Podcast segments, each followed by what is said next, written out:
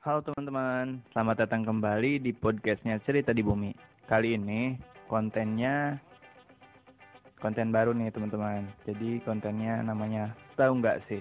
Nggak sih hari ini bakal ngebahas tentang pemilu yang bakal digelar beberapa hari lagi. Atau kita coba tanya ke teman-teman kita yuk beberapa pertanyaan tentang pemilu dan kita lihat jawabannya. Ini ada beberapa pertanyaan yang harus kamu jawab terkait pemilu 2019.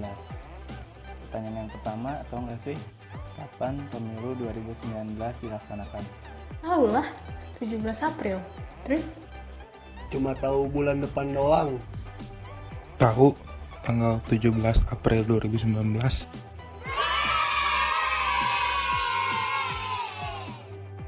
Pertanyaan kedua, tahu nggak sih ada berapa partai peserta pemilu tahun 2019 ini? Partai peserta pemilu belum dua bentar Pem- pemilihan presiden kan Gak tahu.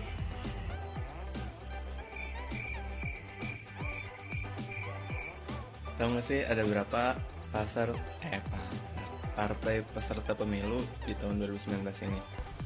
Kalau buat pasar eh partai tahu ada 16.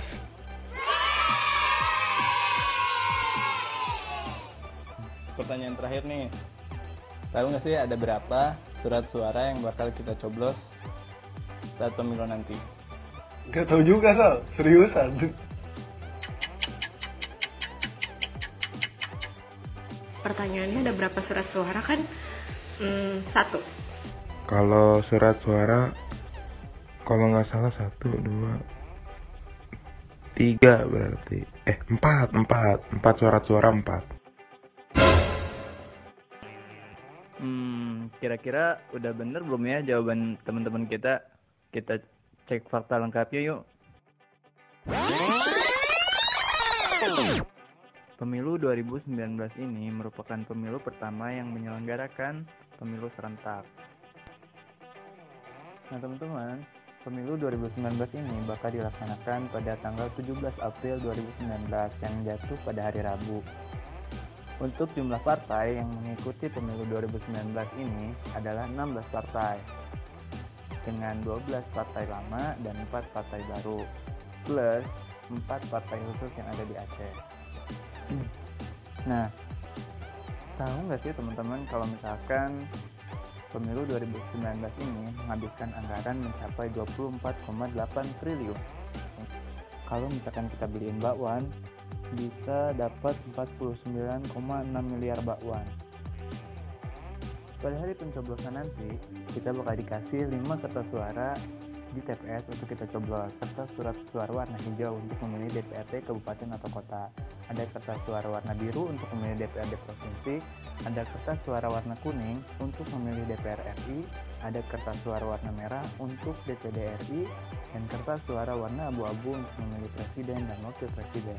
Namun, hal tersebut akan berbeda kepada peserta yang pindah pilih. Jadi, hak suara yang diberikan kepada peserta pindah pilih ini bervariasi, menyesuaikan dengan kriteria pindah pilihannya. Misalkan, kalau pindah pilihannya antar kecamatan dalam satu dapil, dalam satu kota atau kabupaten, maka tetap dapat memilih lima tingkatan. Namun, kalau sampai pindah antar kabupaten, maka hanya bisa mencoblos DPD dan presiden atau wapres. Pun kalau misalkan pindah ke provinsi lain, maka hanya mencoblos presiden atau wakil saja. Pada pemilu 2019 kali ini akan terpilih sepasang presiden dan wakil presiden, 575 anggota DPR RI, 136 anggota DPD, 2.207 anggota DPR provinsi, dan 17.610 anggota DPRD kota atau kabupaten. Dengan sekitar 192,83 juta jiwa pemilih. Tapi sebentar deh, dari lima surat suara yang kita pilih, kita bakal milih DPR, DPRD, sama DPD kan? Udah tahu belum sih apa bedanya DPR, DPD, dan DPRD itu? ini kalau tahu nilai PKN gue remet ini ya Allah DPR Dewan Perwakilan Rakyat DPD Dewan Perwakilan Daerah DP DPRD Dewan Perwakilan Rakyat Daerah DPD lupa kita langsung tanya aja yuk ke Kang Rifadi. Ya ini anak FISIP Unpad angkatan 2014.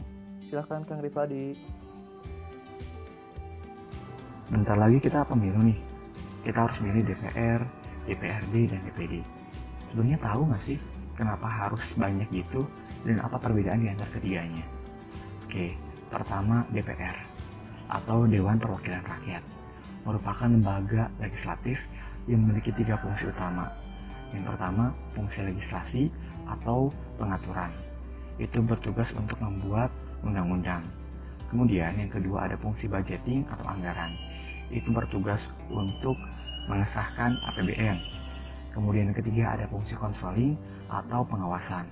Itu bertugas untuk mengawasi lembaga eksekutif yang dalam hal ini yaitu lembaga kepresidenan.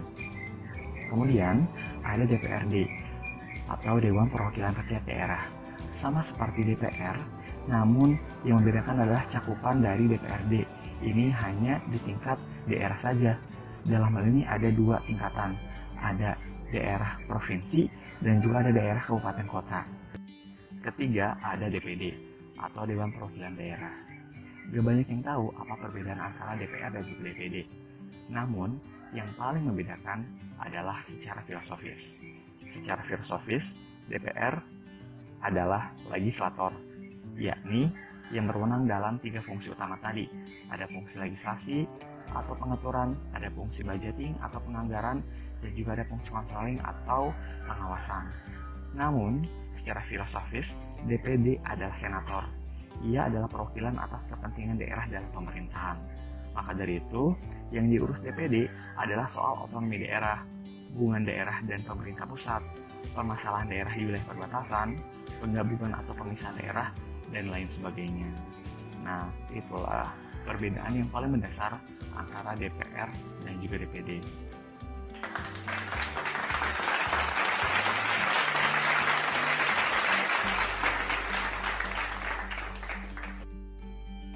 Nah, jadi gitu teman-teman. Episode tahu nggak sih edisi pemilu? Mudah-mudahan pemilu yang akan kita hadapi ini menghasilkan demokrasi yang berkualitas dan menghasilkan pemimpin serta wakil rakyat yang bertanggung jawab kepada rakyatnya. Terima kasih telah mendengarkan dan sampai jumpa di episode sih selanjutnya.